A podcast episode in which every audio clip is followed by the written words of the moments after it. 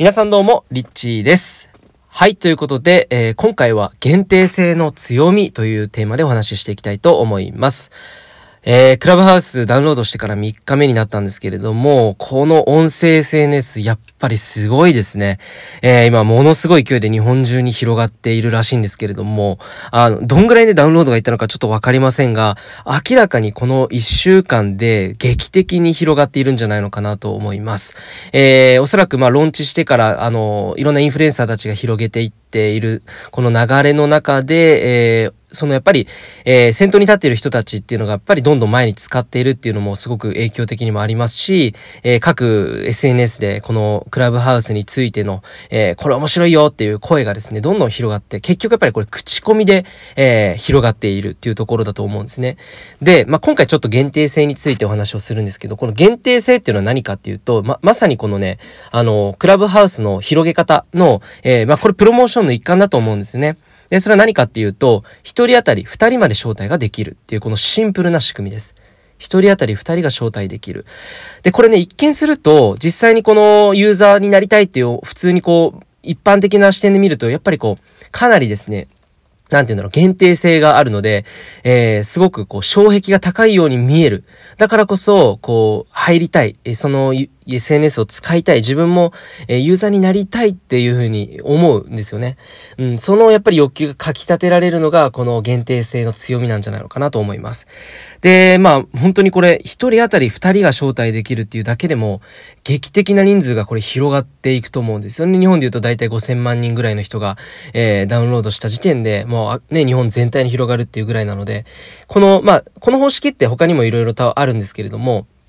あの、限定性って結構、よく、あの、デパートとかでも、限定、あの、10個、今日1日10個までの、えー、販売ですっていう特別の、えー、商品とかっていうのが、例えばケーキ屋さんだったりとか、あるいは、えー、なんかこう、ね、飲食店とか行ったら、限定10食みたいなのって出てると思うんですよね。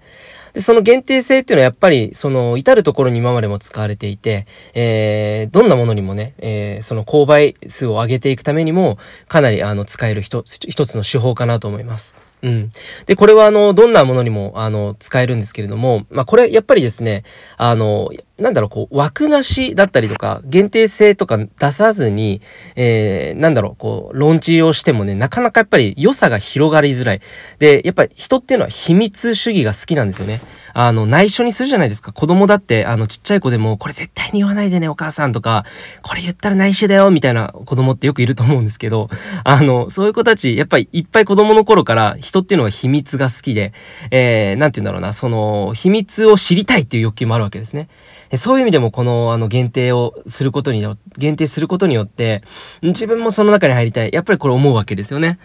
で、あの、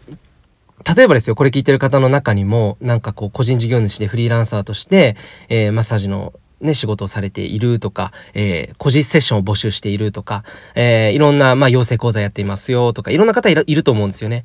で、やっぱりこの限定性っていうのはすごく大事で、あの、例えばカートとかね、申し込みページっていうのをそのままオープンにしておいてもいいんですよ。でもね、やっぱりそれだと、あの、注目されづらいんですよね。うん、すごく注目されづらい。まるでこう自動販売機に売ってるコーラみたいな感じなんですよ。うん、じゃなくてやっぱりこう期間限定でこう、えー、何個しかね、売ってないですよっていう風な、例えばね、そういう風にコカ・コーラが、えー、コンビニでね、えー、この1ヶ月だけ限定で、え、グレープコーラ出ますよって言ったら、やっぱり売れるわけですよね。そういう風にして、え、人っていうのはやっぱりその限定性に惹かれて物を買うんじゃないのかなっていう風に思うんですね。え、そういう意味で、まあ、もしなんかこう自分の商品を持っている方いたら、ずっっとこう出しっぱなしにすることなく、やっぱりこう期間限定とか人数限定っていうその限定性を出すことによって、えー、人数ね、申し込み数を増やしていくことができると思います。えー、それがですね、今回のこの、あのー、クラブハウスの現象の、えー、一つとしても、面白い参考になる例ではないのかなというふうに思います。限定性すごい強いです。はい。ぜひ皆さんも限定性というテーマを持って自分のビジネスに活かしてみてはいかがでしょうか。ということで、いつも聞いてくださりありがとうございます。リッチーでした。